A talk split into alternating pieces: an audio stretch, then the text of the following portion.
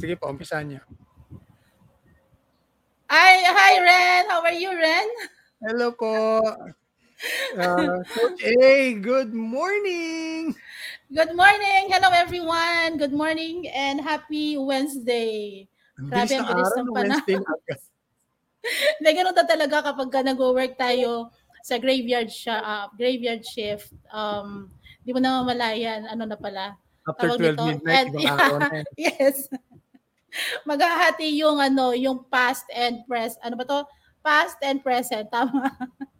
Balikan natin, TL, yung kung kailan tayo nag-meet. Sabi mo 2015 eh, no? Yeah, well, I was here in Cebu. I think that was 2015. And then we met mga 2015, 2016. Mm. Sa previous company na we worked together, right? Oh, and then... Yeah, I don't know what happened. So, where did you go? Ang dami ko na rin na pinasuka iba-ibang company. Tapos nag-venture rin ako ng maraming mga yung mga business ko sa broadcasting. So, ganun, mga project-project lang, konti-konti. Pero eventually, I end up na bumabalik sa BPO. Yun yung nagbabayad ng bills eh. So, exactly. Pagkatapos mong initial interview, kakausapin mo yung client, pag nagustuhan ka ng client, trabaho na, yun na yan. Tapos nagka-pandemic yan, no? Kamusta yung experience mo nung pandemic, TL? My goodness gracious, it was shocking, no? It's a very, tawag nito, it has a huge impact sa life ko yung pandemic kasi no matter, you know, how prepared you are, even if you have money to buy things, you can't use that. No, it made me realize the most important thing sa life ko would be my family. Gusto ko kasama ko yung family ko. Sabi ko nga noon, every time we went out, kasi di ba tanda mo noon, isang tao lang pwede lumabas sa family. Parang yung ano lang, yung limited. Ano tawag doon? Ha? Limited yung quarantine kasi, no? Oo, so isa lang per family member ang pwedeng lumabas. So every time na lumalabas ako, nakikita ko walang tao masyado. And para kang nasa movie ng movie to? The Walking Dead. Oh, parang ganun po eh, no? Ghost Town. Yun yung feeling ko. Nasa Walking Dead ako na movie or na series, no? And it made me realize talaga na life is so short. Na sometimes your friends, the people na you work with and your acquaintances mo na kakahay mo lang today, tomorrow, they're gone. And you can't even visit them. You can't even say goodbye to them because walang pwedeng lumabas, walang pwedeng lumapit. And if nasa hospital ka during that time, hindi mo mabivisit. Hindi ka makikipag-usap sa kanila. It's just through phone. And then I also realized that, alam mo yon, maraming bagay sa mundo na pinag-aaksayahan natin ng panahon pero hindi naman pala importante. No. Tama diba? Po. Yung maraming realization yung... Yes. Tapos, para sa akin naman po, yung experience ko doon is yung mga naging expertise ko, yung mga ginagawa natin on a day-to-day basis, naging walang silbi. So, dapat matuto ka ng mga ganito, online, mga editing. So to be in contact with your family, dapat marunong ka ng mga Zoom at saka yung mga background change, yung mga ganon. Naka-formal ka dito, tapos naka-short ka lang. So, yun. Tapos, hanap ka na naman ng iba-ibang racket. Kasi, minsan yung client rin, sila rin, nagre-reklamo rin na wala na rin silang ipapambayad, wala na rin silang mga clients. So, talagang buhay-buhay lang talaga yung ginagawa natin during that time. So, nakakatuwa. At least, naging survivor ka, survivor rin ako. Tsaka yung mga family natin, we're still blessed. Then, after pandemic po, paano po, how did you cope with life? Yung transition from, working from home and then going out there. And then you're scared kasi baka mamaya ikaw ay mahawahan or diba? Pero alam mo yung pinakaayaw ko talaga sa experience na yan. Yung naka face mask ka na nga, naka face shield ka pa. Na, Tapos iba nakasalamin ako, so hindi ko na makita. Kapag ka medyo humihinga ka, tapos galing ka sa aircon, lalabas ka, hindi mo na makita, wala ka nang makita. O kaya umaambon. Blurred na blurred eh. Sana merong parang sa kotse, no? Yung wiper parang gano'n. Yeah. But I think during that time, a lot of people felt anxious because they're scared. They fear na if they go back home, dala-dala nila yung virus. I even experienced one colleague na, alam mo yun, lagi siya may dalang galong-galong na alcohol. Inisprayan na alcohol lahat ng pupuntahan niya, lahat ng mahahawakan niya. Kasi natatakot siya na yung parents niya na medyo may edad na, is mahahawahan niya if ever may dala siyang virus. So, well, the transition for me during the time really just helped me realize how to take care of myself. During that time then, nandun yung oras wherein I have to, you know, focus on the things that is important to me. Yun yung inner work na ginawa ko. So, during that time, I studied. I got my certification as a life coach. I can remember. You gave me a book. When we were still working with that previous company, you gave me a book on my birthday. The title of that book is A Mentor Leader. We had a coaching probably a week before that. And then you told me na, you know what, TL? Pwede ka maging life coach.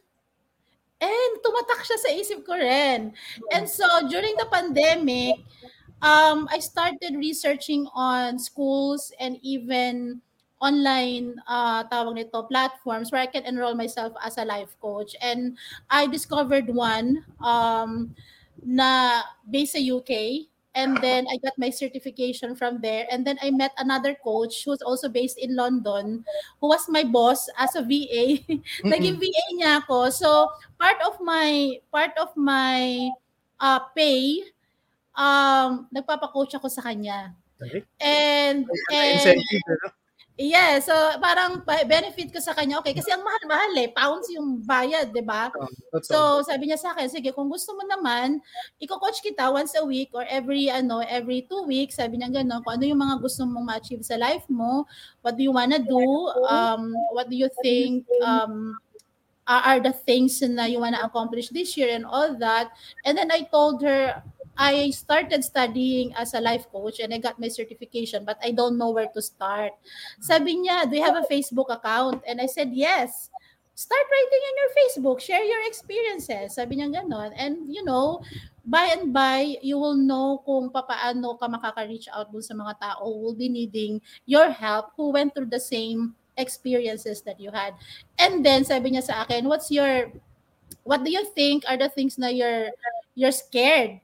Sabi ko, I'm scared of being judged. I'm scared of people telling me, oh, hindi naman siya marunong magsalita. Oh, she doesn't really know how to speak well in English. Parang ganyan ba? Yung mga, alam mo yung society na nagre-reject sa'yo. I had a lot of experiences about that. And then sabi niya, well, in order for you to overcome that, start your YouTube channel. So I started my YouTube channel because of her. Yeah, and then there's this another coach then, who is an author in Canada. She's an author in Canada. I actually guested her in one of my episodes in my podcast. And she's an author. And then she offered me to write a book with her. So I was a co-author of a book na hindi niya pa napapublish. But it might soon come out. I think meron lang siyang need na tapusin, but I already submitted my part doon sa book na yon. Yes, and I'm writing my own right now, so I hope matapos ka siya next year. And of course I have an upcoming program this November 25. So, yun yung nangyari sa akin. Dahil sa pandemic na yan, ang daming realization, ang daming, na-realize ko ano ba talaga yung gusto kong gawin sa buhay ko, and I found my purpose. So, gusto ko naman ibalik sa iyo yung question, what happened to you during pandemic and after pandemic? Paano ka nag-transition? Oo, TL, matindi rin yun eh. Parang paranoid ka. Kumbaga, lahat magkabilaan, may mga sakit. Tapos, si mama ayaw maniwala ng mga vaccine na ganyan. So, kukuha siya ng benefit para sa mga senior, hindi niya makuha kasi wala siyang vaccine. So hindi niya so lalong naging mahirap financially kasi talagang i-carry mo lahat ng load na 'yon eh. Tapos syempre nasa bahay tayo. Buhay-buhay rin, racket ako sa radio ko. Hanap ako ng mga kakilala ko dati, tapos nabigyan ako ng chance na mag-broadcast sa Manila. So yung audience ko nasa Kumo, siguro kung may nakakilala doon sa akin 'yon. Maraming naging sikat doon. Ang show ko, may nanonood mga 20, 10. Pero ang katapat ko, sila Chris Lawrence, sila Christian Bautista. So medyo parang mayabang ako. Uy, parehong time yun eh. Tapos may nakakabig ako na isa, dalawa, tatlong nanonood. So parang gano'n lang. Ordinaryong radio station na setup. Tapos after that, moving on, hanap rin ako ng mga client ko na para sa publishing. Tapos yung may mga VA na ganyan. Yung last na client ko, ang nangyari naman TL is siya mismo nagka-COVID. So, yung last na sweldo ko, I think that was an October-November period, hindi niya naibigay. So, mas lalo ako na broken-hearted. Sabi ko, mas challenging na tuloy ito na ang ginawa ko kasi, siyempre, sinisingil ka na ng landlord mo, tapos meron ka pang utang sa bills mo sa electric at saka yung mga utilities, dahil sa may pera ako, may ipon ako, binayaran ko agad, thinking na babalik yung pera na isisweldo niya sa akin, hindi nangyari yung ganun. So, ang nakaganda ng pandemic, on the flip side naman, naging, meron kang yung parang mga, tama yung sabi mo, yung parang realization, tapos self-learning, so natututo ka ngayon na ganito pala, to survive on my own, dapat hindi ka masyadong yung magastos kasi medyo perfectionist, gusto mo yung on a day-to-day basis, hindi mo naiisip na wala akong bills, okay ako, wala akong gusto, wala ka ng problema in the future, so pinaghahandaan mo na yung bukas. Lahat ng si Judith si Bill hindi bibisita sa iyo ng 30th kasi advance payment ka kasi syempre marami kang racket eh. Nangyari, biglang nawala lahat nun. So, rock bottom ako nung TL. Ang nangyari sa akin, which is, ang kwento ng buhay ko dati, ang gusto ko, dahil sa nagka-pandemic, buong pamilya, magkasama kami sa isang bahay. So, nag-rent ako ng malaking bahay. Then, para kang superhero, gusto mong i-cover lahat. And siguro, blessing in disguise na rin po na wala kang pera, they end up hanap rin sila ng sariling buhay nila. Although sabi ni mama, kahit umiyak siya na watak-watak na tayo, hindi na, sabi ko, ako makakasurvive ako ng sardinas o 5 pisong munggos or kanin, sabi ko. Pero pag nakikita ko kayo na walang ulam o wala kang medicine or wala kang mga pwedeng maipakain sa anak o ako, masakit sa loob yun eh, sabi ko. Yes. So yun, ang nangyari, balik kanya-kanya, yung youngest ko, kasi she's about to graduate during that time, napunta siya dun sa China, bali second na sister ko. Tapos siya din na nag-cover sa mama ko. Tapos ako naman, nagbuhay probinsya. Kasi mayroon nag-offer sa akin, maliit ang sweldo, pero it's an up-and-coming online radio. Tapos Carcar City, sabi ko, sige, bago to. So pagdating ko dun, natuwa naman ako TL kasi murang rental, like, ang isang room 500, tapos yung utilities 500, so 1,000 lang yung so sabi, pero yung sweldo ko rin maliit rin, sabi ko, paano to? Ngayon nung sinabi ko doon sa mga kapitbahay namin, bagong salta ako dito sa barangay ninyo, DJ ako diyan sa station na nasa may kanto, tapos hindi ko kayo kakilala, tapos wala rin akong pambili, wala pa akong mga line of credit, naging mabait sila kasi sa probinsya hindi nila feel yung para sa city na talagang hirap. Sa kanila okay lang eh, may mga garden sila, may mga animals sila. Pwede ka lang mamitas ng kahit diyan gulay. Oo, nangyayari TL pag manghingi ako dun sa kanto na parang karinderiya, meron kayong mainit na tubig, bilhin lang ako ng 5 pisong kape. Sabi, may pagkain pa ako kagabi, kain ka diyan. So for the entire day busog na ako. And naging maganda ngayon yung katawan ko kasi nakakapag-jogging ako. Kasi walang wala kang iisipin na ibang tao na dapat magtrabaho ka and the same thing. So nakakatuwa rin. So yun yung yung parang self-improvement, realization mo, naging financially na parang mas naging matipid ka kasi naging anong tawag doon, parang may word doon sa English na parang dapat efficient ka, parang ganon. So lahat ng gastos. Oh, so parang ganon. So dapat lahat ng gastos mo talagang importante lang. So yes, so ganon. So nakakatuwa. Tapos sabi ko wala akong load, wala akong ano. Sabi, makikinig ka sa Wi-Fi, puro libre ngayon. Tanghalian, panggabi. So, di ba meron pa tayong libreng bigas nun? Opo, yung mga ganun. Pero siyempre, nasa province na ako, hindi ko na makukuha yung benefit na yan. So wala na yung mga ganun-ganun sa akin. So nakakatuwa. Tapos, nung turn of, 2021 po yata siguro yun. Or 2022. Pag-up ng 2022, balik naman ako ng city, sa Cebu City. So balik ako ulit. So naganap na ako ng employment, yung talagang kung pwedeng work from home or pwedeng nasa office base kasi yung iba nag-okay na sila eh. So ganun, meron ka naman, may booster ka naman, may so pero nakakatakot pa rin eh, di ba? Kasi nakatakip lahat. O magiging paranoid ka pa rin eh. Kumbaga sa call center bigla may uubo diyan. Kahit na ikaw yung umubo, matatakot kang umubo, pipigilan mo kasi yung mga tao umaalis sa harapan mo. Mas papayag pa silang umutot ka. Kaysa umubo ka or mag-sneeze ka, di ba? Pag umating ka doon, wala, ang gulo noon. Tama, pero patawag ka na sa clinic, sabi, pa-check up ka doon, kuha ka ng temperature, so ganun. So yun yung naging ko naman, yung naging kwento ko naman ng buhay ko doon after sa pandemic. Then ang nakaganda doon, TL, na na-enjoy na rin at saka parang na-appreciate na rin ng family ko yung sari-sarili nilang mga buhay.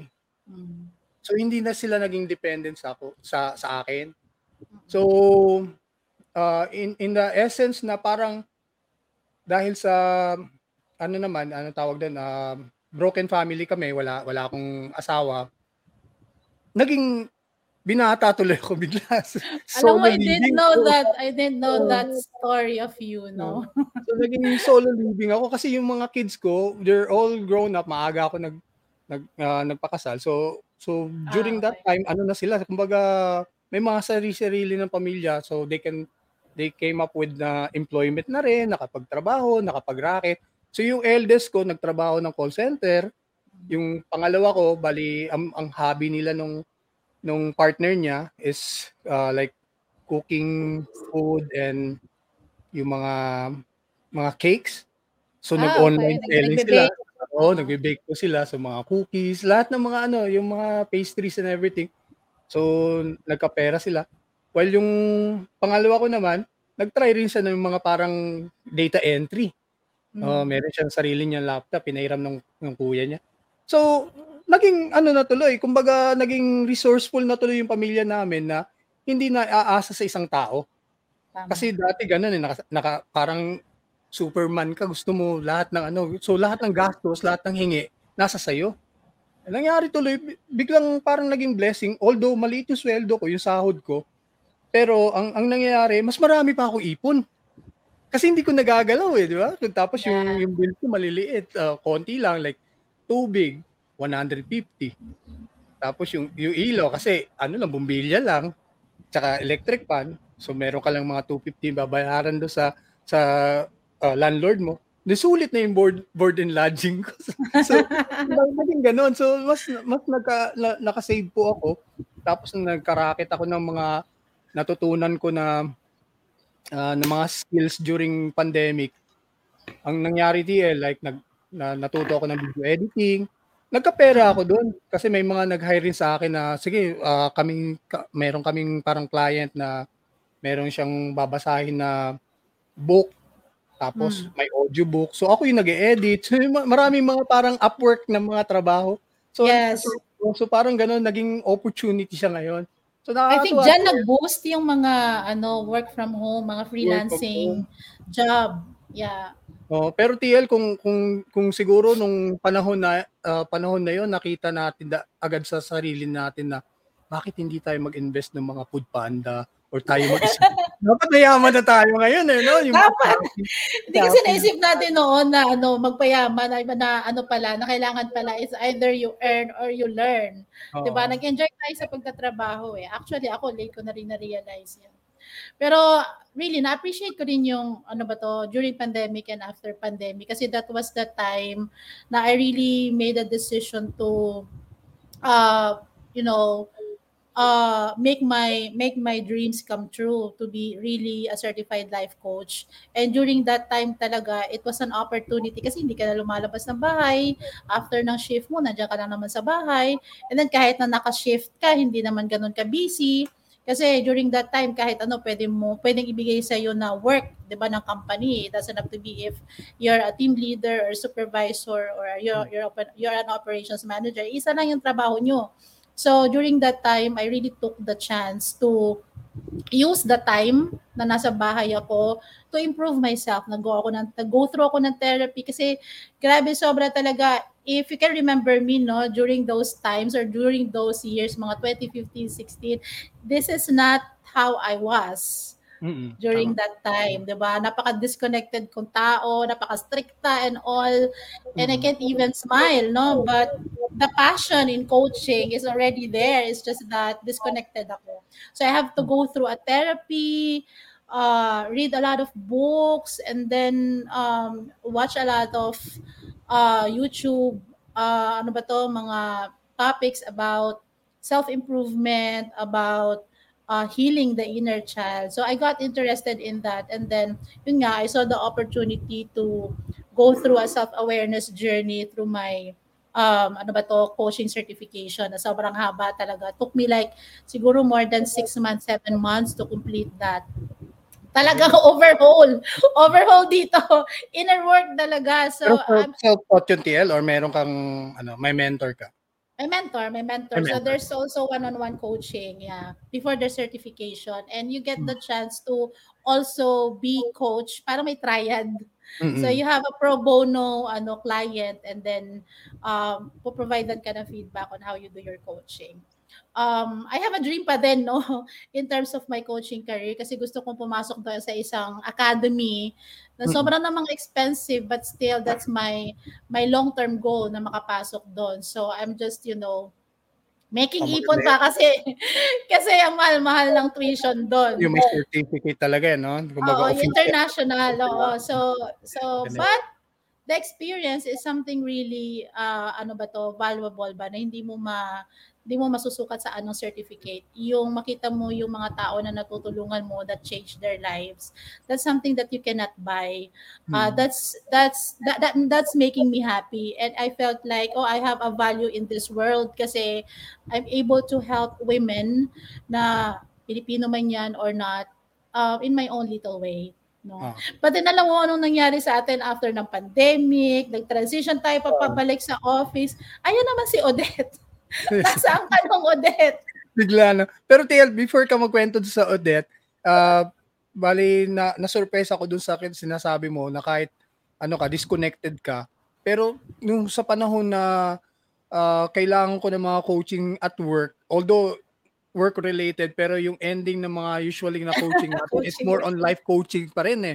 So doon pa lang parang meron ng pangitain na nag-uumpisa. Tapos nung nakita ko yung libro na binigay ko sa iyo nung birthday mo, hindi ko magamit. Kumbaga, saan ko gagamitin to? Tapos naka-store lang doon sa parang shelf ko dati.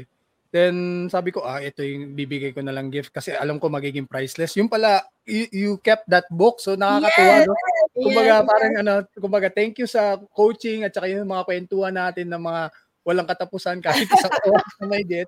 O, tapos mga kwento ng buhay mo, kwento. So, eto, nakakatuwa kasi na parang naibalik natin dito. Tapos yung sabi mo nga na Ren, gusto ko na parang to give something out. So para tayong pinirepare, no? Both of you and me during that time. Sige, kwentuhan mo ko, TL, doon sa sa Odette experience naman. Ay, ikaw muna. Di ko alam kung nasa. Actually, there was one time na birthday ko and I was reading that book again, and then I saw the dedication. May dedication ka naman doon. I posted it sa Facebook ko, and then I was looking for you. So, I can't find you. Nasaan ka na mga panahon na yan? Oh, ang nangyari doon, TL, kasi yung old na Facebook ko, bali, ginawa ako ng admin ng isang common friend namin. Nag-broadcast siya ng live ng NBA. Ah, okay. Oo, bali, 2021, 2022 yata. Eh, biglang kinat lahat ng mga broadcast live. Eh, co-admin ako. Yung email ko yung nakalagay doon. So, binlock. Nung nag-report ako sa, ano, sa Facebook, sabi ko, wala naman ako kasama. Hindi ako kasama doon sa broadcast nila. Kasi, ano, syempre, ano yun, copyright issues rin yun. Yeah.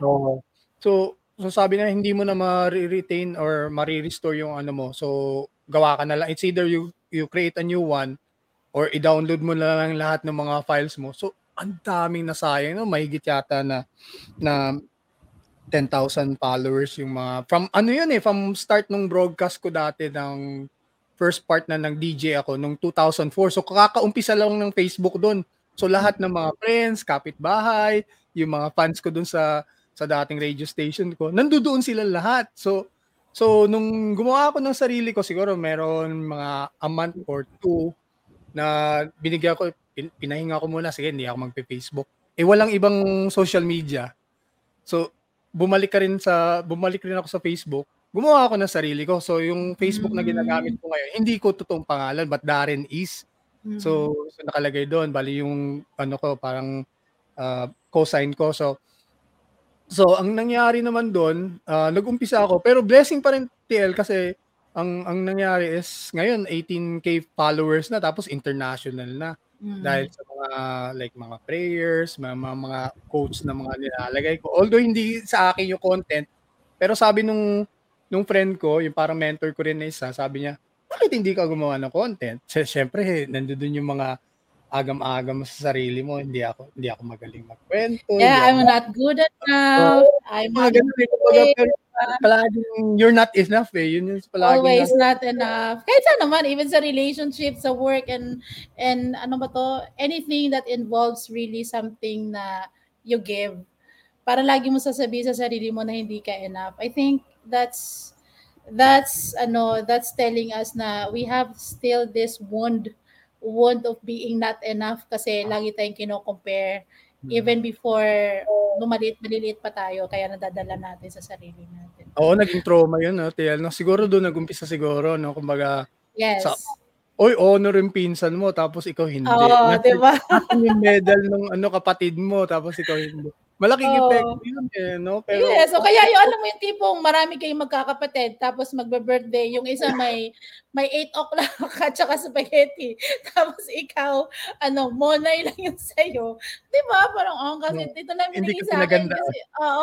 Kasi, hindi ako magaling. I'm not good enough. Hindi ako kasing galing ni ate, hindi ako kasing galing ni kuya, ganyan, di ba?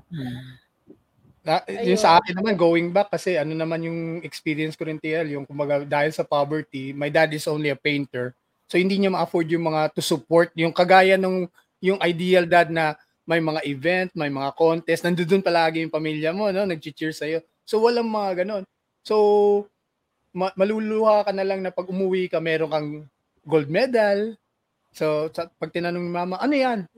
May quiz biho doon sa namin, magre-represent po ako ng regional. Sabi nila, nagawa mo yun? Kahit hindi kami nagsusupport. Sabi ko, opo.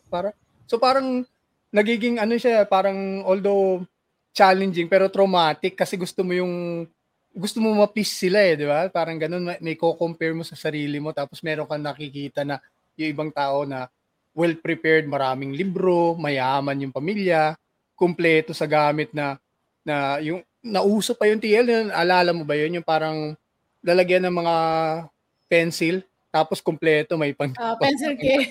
Mga pencil case na ganyan, ano? Tapos ikaw, nandun na yung pampura, nandun na yung pang-sharpener, diba? Parang transformer, ano? Yes. So, nakakatuwa yun, going back to that. That is why some people, when they've experienced something like that, na tipong napabayaan ng family, yung tipong compare sa loob. Kasi dyan naman talaga nagsisimula lahat sa childhood natin, sa loob ng bahay. If you can notice, no? sa mga kwentuhan natin a few hours ago, kaya nag-decide tayo, nandito tayo ngayon. It is because the reason why you wanted to remove all the Judith, kasi ayaw mo mag-worry. And then you feel like you want to give everything to your family kasi ayaw mo rin mag-worry. It is because you've experienced that eh. And you're trying to mend that kind of experience na walang support ng galing sa kanila kasi si tatay mo busy masyado. So ikaw ngayon, dahil adult ka na at kaya mo nang alagaan ang sarili mo, you wanted to give back. No? Gusto mo rin silang alagaan kasi ayaw mo madanasan nila na walang someone doon na nakasupport sa'yo. Now, you're the one supporting them. Oo, meron ka parang gusto mo i-prove eh, no? Parang yes, ganun. So, yung behavior natin ngayon, the beliefs that we created sa self natin na na-develop natin really came from our childhood, from our past experiences. So, doon ka na-realize na ganun pala ka-importante na balikan mo yung mga bagay na hindi ka na-heal. And then, acknowledge those and make sure na you see that person, nasin mo yung little child mo. Like ako, I was a victim of a child abuse, no? Talagang grabe yung naranasan kong pain, physical pain talaga, no? Well, buhay pa naman siya ngayon and we're okay na. So I don't think na magkakaroon ng problem. And she knows this, no? And wala akong grudges na kasi I went through all that inner work, no? Na, tawag nito, if may galit ka, habang lumalaki ka, it will impact your relationships. Magkakaroon ka ng mga issues sa mga ka-relationship mo. It doesn't have to be a romantic relationship, but any interactions that involves people, Jude, it will impact because of that past experience na meron ka. So, doon ko na-realize na I have to really, parang serve as a parent sa little child, little A. Mm-hmm. Because during that time, I was so alone while experiencing that bad experience as a child. Pero feeling ko, bakit ganun? Anong kasalanan ko sa mundo? Ba't ako pinanganak sa mundo?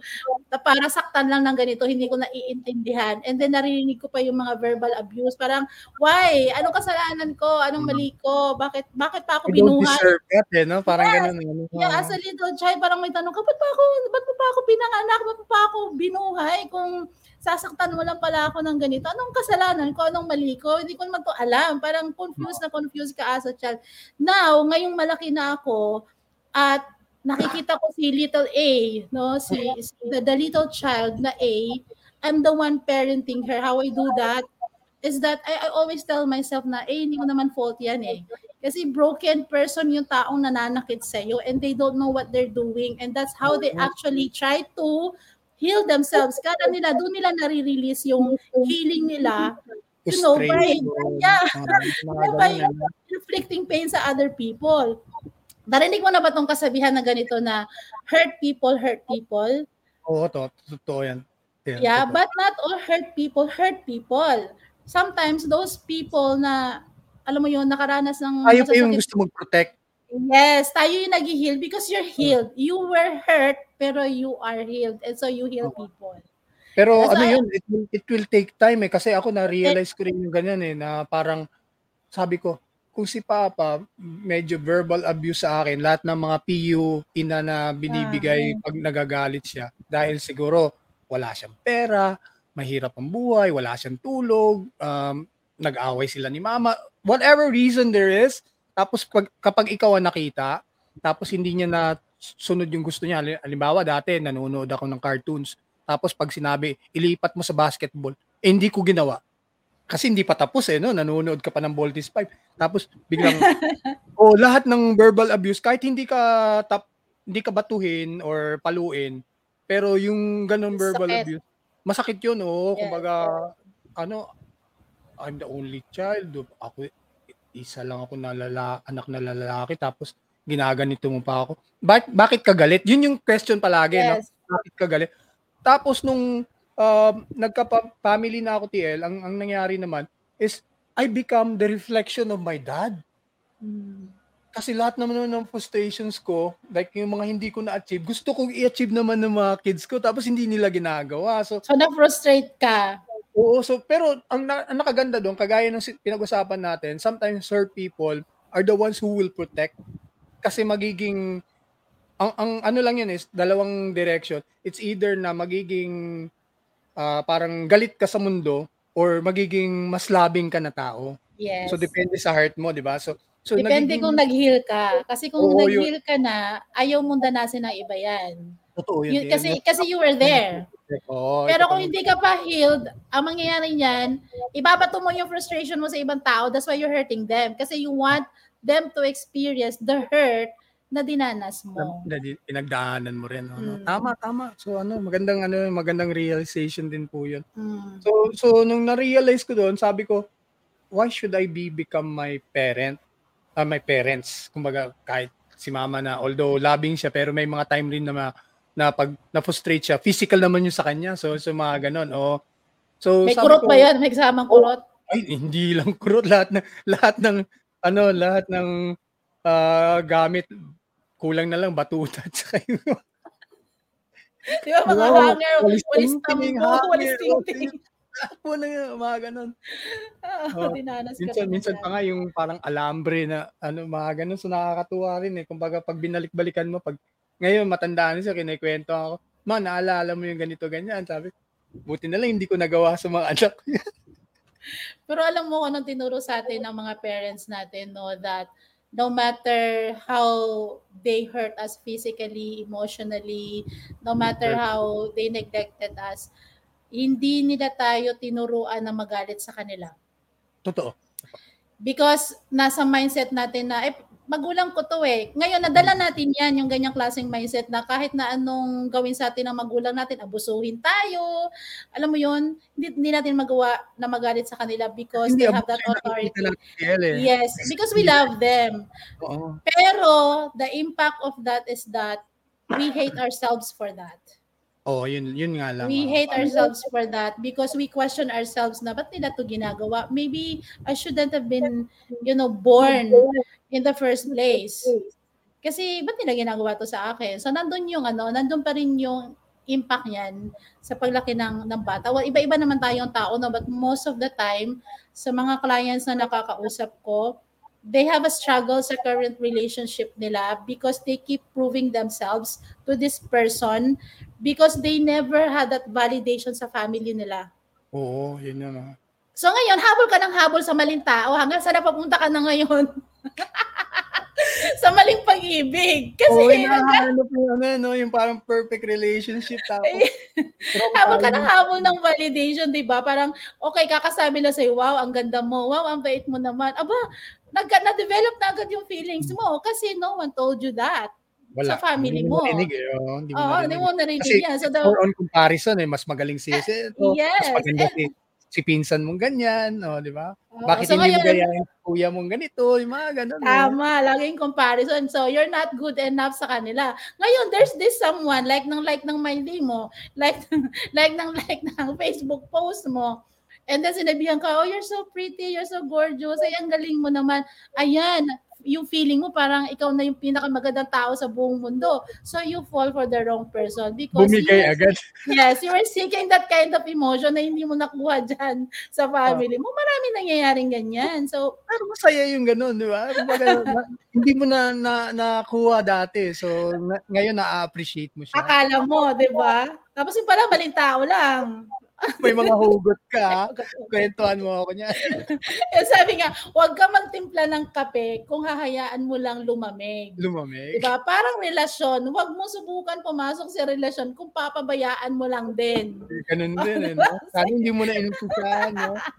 May mga sabi, sana hindi ka nalang nag-high. Yung mga ganun. Eh, diba? No? Diba? O kaya nung sabi nila, minsan yung high na napupunta sa 6 months therapy eh. Nauuwi sa 6 months therapy, di ba? Sa isang simpleng high. Ay, nako. Nakakatawa pagpatuloy natin to, yung mga ganitong kwentuhan. Yes. Dami natin kwento siguro. Tsaka dami natin yung makaka-relate tayo. At tsaka yung sabi mong goal, I think we have the same goal, is yung to give something back. Marami kasing tao na thinking na pag may nagpa-podcast, they wanted to earn racket, yung mga ganun, sponsorship. Sa akin, it's more on like, kung anong maririnig nyo, unfiltered po yan. Yes. Walang pakeme-keme or parang i-edit, walang ganun. So talagang kwento ng buhay para meron kayong ano tawag doon, survival guide. So kung ma-appreciate niyo yung ginagawa po namin, then thank you. At least no, kung pwede sila mag-react sa baba, maglagay sila ng comments or suggestion. But then pwede natin at times siguro in the future, pwede rin tayo magdagdag ng parang guest. Kung meron siya pinagdadaanan, pwede nating tanungin, bakit ka kasi na dyan dumaan? Pwede ka naman dito sa kabila dumaan, ba't dyan ka dumaan?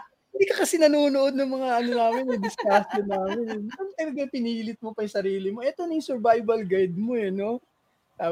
Sige, TL, yung sa'yo naman is to, kasi pinag-aralan mo to, ang tawag doon, nagko-coaching ka na dati, but it's more on the work side, di ba? So, sa employment. While yung pinag-aralan mo to improve yourself as a life coach, iba naman yun is to improve and help others naman na to find their goals. Paki-explain na natin. Well, actually, I'm more on spreading awareness about inner work. That's why nga ang coaching page ko is The Inside Job, because everything starts from within. No, you cannot ask for the world to be kind to you if you're not kind to yourself. You cannot ask people to love you, to like you. If ikaw mismo nga, hindi mo gusto yung sarili mo, hindi mo mahal yung sarili mo. How can you appreciate that, diba? So everything comes from within. Everything comes from, well, ang aking realization dito is that if you want to change something about yourself and your life, it has to come from within. You have to go through an inner work, which is the most important job anyone can do in their lifetime, is that inner work talaga, because it will help you transform. Hindi ko sinasabi na ang transformation is parang galing ka sa kubo tapos na papunta ka sa mansion. Hindi naman ganun yung ibig ko sabihin, but somewhat, it's just that nag-iiba yung pananaw mo sa buhay when you fully accepted who you are, when you fully know who you are, when you fully becomes aware of who you are and why you're like that.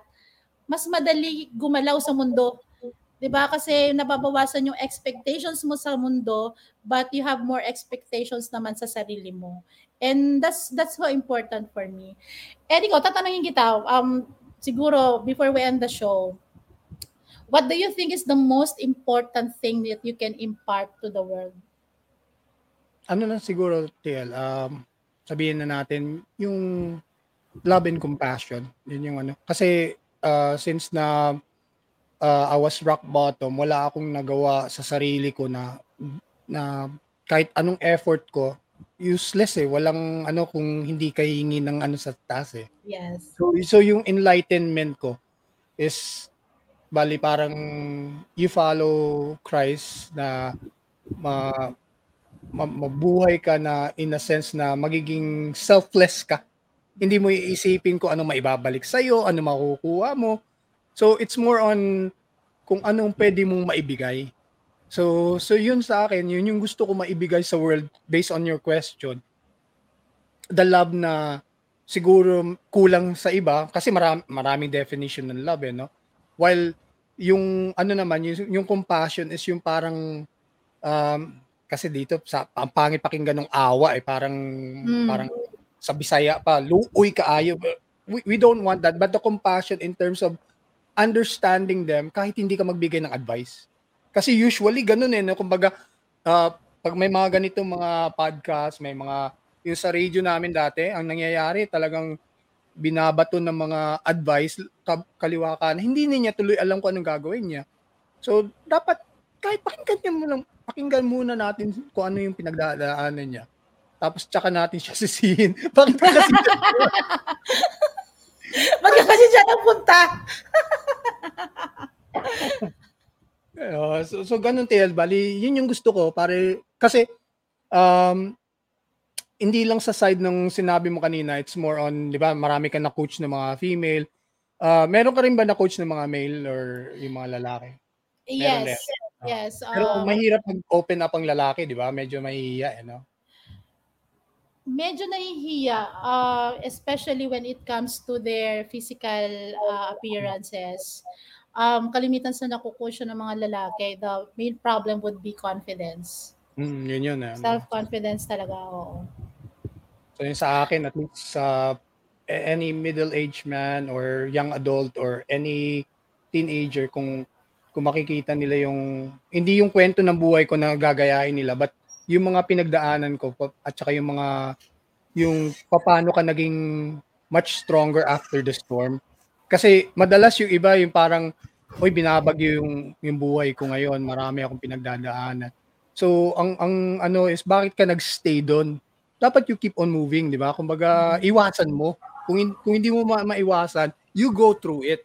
Mm-hmm. So, para sa akin, lahat ng mga challenges in life, pagdating doon sa dulo, maraming lesson rin natutunan, self-realization. Hirap. So yung mga ganun. So nakakatuwa, TL. At least ito, naumpisa na natin. So ano ba, gagamitin natin yung inside job mo na ano, yung... Yeah, kahit saan. Use it sa platform mo. I'll use it sa platform ko. Just give me a copy. Ako nang bahala mag-edit sa site. Sige. So ano, so at least ano, naumpisa natin. At least meron tayong parang episode. Edit mo pa naman to, di ba? Hindi na. Maganda na yung ganito kwentuhan. I think, yeah, natural lang. Mas natural, mas pure, mas ano. Kumbaga, kung ano yung feeling mo na ganito, mas ma-excite ka. So sana po lahat ng mga nakikinig at saka manunood sa amin ngayon, meron kayong napulot. Or natutunan. Bakit iniwan sa babae? Kinuha tuloy ng daga. If you have a message to someone who's going through hard times at this moment in time, what would be something that you can encourage them to continue going on? Ano lang, laban lang. Go through lang. Siyempre, ano naman ako, medyo at may...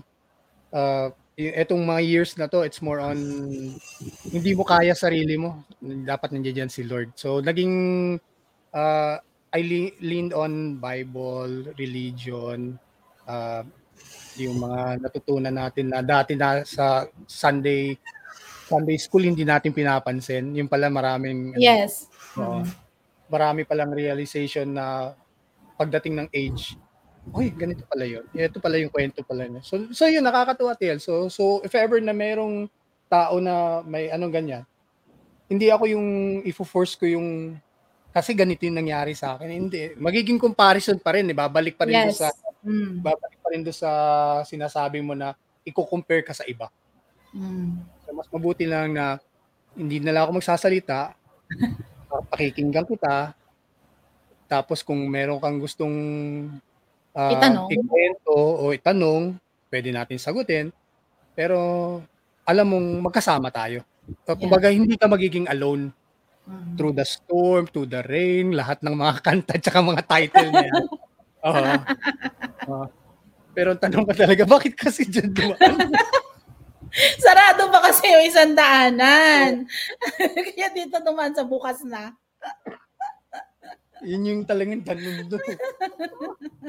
Totoo din. At least yung pinagdaan ko, sana marami ring maraming matututo, maraming matutuwa, at the same time, may encourage rin na kahit paano. Kasi tayo, Pilipino tayo, we always love like, to lighten up, di ba? Kumbaga, ngayon, Wednesday ngayon, hanggang saan naabot ang 200 mo? Yung tanong ko kanina, pagkagaling sa work, sabi, hanggang saan naabot? Ang 200. Dating ko sa karinderiya, tayo magkano wala? 60. 114 na lang. Tatlong araw. Ako naman kanina.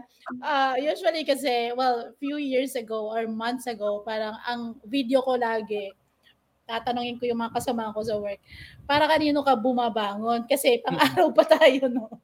Ngayon, ang tanong ko ngayon, para kanino ka matutulog? Bakit ka matutulog? Iniisip mo pa, hindi ka makatulog, eh, no? Okay. Di ba? Anong oras na? Oo, magka-count ka pa ng 8 hours, yung sleep, hindi kulang, eh, no? Ang dami pa.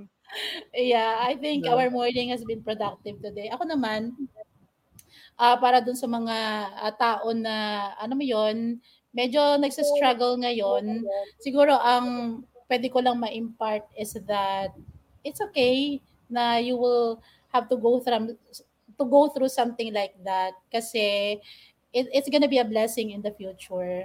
And if there's something na you cannot control or you have no control over it, maybe that's the time talaga na you just have to accept and go through it. And mas ito yung panahon na dapat hindi mo binibitawan yung sarili mo kapag meron kang pinagdadaanan kasi ikaw lang yung kakampi mo. Wala kang ibang kakampi, ikaw lang. May dalawa na silang kakampi, nandito na tayo. Yes, diba? So, yun nga, tol na sabi mo, laban lang, life will not stop. Ayaw nila kumampi sa atin, doon sila sa West Philippines kumampi. Yeah, of course, bukod kay God. Actually, may nabasa akong parang joke sa Facebook na dumating daw tayo sa panahon na kung saan mas kailangan ng soldier. So, tawag nito, tayo daw yung pinaka-strongest ng army ni God. So, may sumagot, no, I did not sign up for that. Hindi ko naman hinihiling maging soldier. Ako gusto ko maging Disney princess. Disney, gusto ni Barbie. Pero yun nga, hindi ka naman nag-isa. It will not, be permanent. Sooner or later, you will be okay. So, hang in there. Oo, tsaka itong ano natin, yung ginagawa natin ngayon, baka pwede nila maging outlet rin. Yeah, so kasi magiging, anong tawag doon TL, yung hindi siya magiging one-sided. At least may makikinig, at least may kahit papano, meron silang, pwede nilang i-air out kung ano yung pinagdadaan. Vent out, So, yung mga ganun. So, I guess we need to invite them. If you have questions or comments or anything na you want us to talk about in this, tawag nito, in this platform or channel, just let us know. Ito na to, podcast na to, diba? Ayun, so they have a page na they can visit you or, look into. You wanna invite them? TL, ilalagay ko itong first episode natin sa Facebook page ko, Darren East sa Facebook. So, hanapin lang nila yon. So, at least mas-share ko rin doon sa mga future project ko. Pero, sige, ano lang muna, tingnan lang natin where it goes kasi mas maganda yung marami tayo natutulungan na hindi tayo nag-iisip ng mga likes, mga share, kagaya na sinabi mo kanina. Walang measurement. Ano yung sinabi mo kanina? Tayo, hindi ka... Likes and heart doesn't measure our success. No. What's important is that we're able to deliver the message. Kasi naniniwala ako na there are silent readers. Based sa experience ko, hindi ko siya nakikita na nagla-like or nag-share or something. Pero magugulat ka na lang kasi mag-BPM na sa'yo and would appreciate your post. So, that's for those people who are silently reading and tawag nito, checking on those posts na sa tingin nila would add up value sa life nila. So that's ngayon, that's interactive na kasi pwede na silang, it's either they can comment tapos sooner or later pwede natin isalin dito at least na. Yes. So ako naman let me have this opportunity din Ren to invite my not so many followers sa aking The Inside Job Facebook account and Aby Llegas Alfonso. I also have a TikTok account, The Inside Job Life Coach A. And also, I have an upcoming coaching program that's going to be out on November 25. That's Unleash, Recreate you. So you can visit the Inside Job Facebook page for more details around that. So may $20 discount po kayo if you will enroll up until October 31. So watch out for that kasi ilo-launch ko pa yung aking promotion on Saturday. Yeah, maganda yun. At least may project, no? Tapos may coaching session talaga. Yun talagang kasi may mga nangungulit na. Tagal ko na kasi promise to. But then again, I keep revising it. And also, I went through something early this year. And it, it made me stop to do the job that I was trying to accomplish. May topic na tayo bukas. Yes. So now na I'm ready, kahit na hindi pa tapos yung modules ko, but I'm still transferring that sa presentation ko. I feel like I have to be ready kasi it's not gonna be you know, the program will not wait for me, and I have people who's asking for it. So, you know, I wanna give those opportunities sa mga tao na yon na matulungan ko sila, no? I think it's my opportunity then to help people. So, yon, it's coming out. It's an intimate experience with you, no? It's a self-immersion coaching program. So, hindi ito katulad ng mga coaching program na nabibili nyo, the usual stuff na it's a self-paced program. This one, no. Because you will have one-on-one coaching with me during that period. So, ano talaga so, yung personalized. Yes, personalized. Kaya nga self-immersion siya kasi lahat ng mga tinatago mo dyan, kailangan mo siyang i-confront. So, para maging mas whole ka, and you will create the new you. Kaya nga siya recreate you, because so that's you. Dapat iiyak lahat yung mga yung mga sorrows at saka yung mga baggages, mga inner child wound, mga father wound, mother wound, mga boyfriend wound mo dyan. Yan. Malalabas mo yan. Is it open for both male and female? Yes, yes. Yeah. It's not exclusive for women. So yeah, so very exciting. So I think our 1 hour is almost up. Sige. So, 1 hour na pala. Bilis ng oras eh, no? Basta nakakatuwa yung conversation. Sige, TL. Really, I appreciate today kasi nandiyan ka and I learned a lot, and marami rin ako yung mga surprise na story mo. So exciting. It's very, para sa akin, itong project na to yung ginagawa natin ngayon sa podcast natin. It excites me more. Kumbaga, mas may ano ka yung parang kanino ka gigising bukas at kanino ka tutulog. So, may natulog eh, no? Oo. So, dapat mag-prepare. Kulang na tayo sa makeup at saka yung ano. Okay, kasi di ba kakalabas lang naman natin galing work. Ayan, di ba? Oo. Ano agad eh. Grind agad eh, no? Trabaho agad. Sige, TL. Thank you very much. Thank you so much. Yeah. See you again next. Kung kailan tayo lalabas. Bukas na? Ano ba? Bukas na ba? Bukas agad. Sige. Okay, sige. So, it could be long kasi 1 hour, pero we could have a shorter topic para hindi naman sila ma-bored rin na masyadong hinihintay nila yung ending tapos walang kakwenta. Tawanan lang tayo ng tawanan. Tayo lang magkakilala eh, no? Hindi tayo kakilala nila. Yes, so yun, gusto natin na makilala natin sila kung magiging interested sila sa mga topics natin. Well, ang gusto po namin is to help you out. Not just yung sinasabi nila to support us, to like, to click, follow. Oh, this is not for us, no? This is for them. You know, so it's more on what we can give. Yes. So sana ma-appreciate nila. TL, thank you. Like thank Coach you, A, ladies and gentlemen. Yay! And Darren! Thank you. And have a wonderful Wednesday, everyone. Thank you. God bless. Bye-bye. Bye, TL.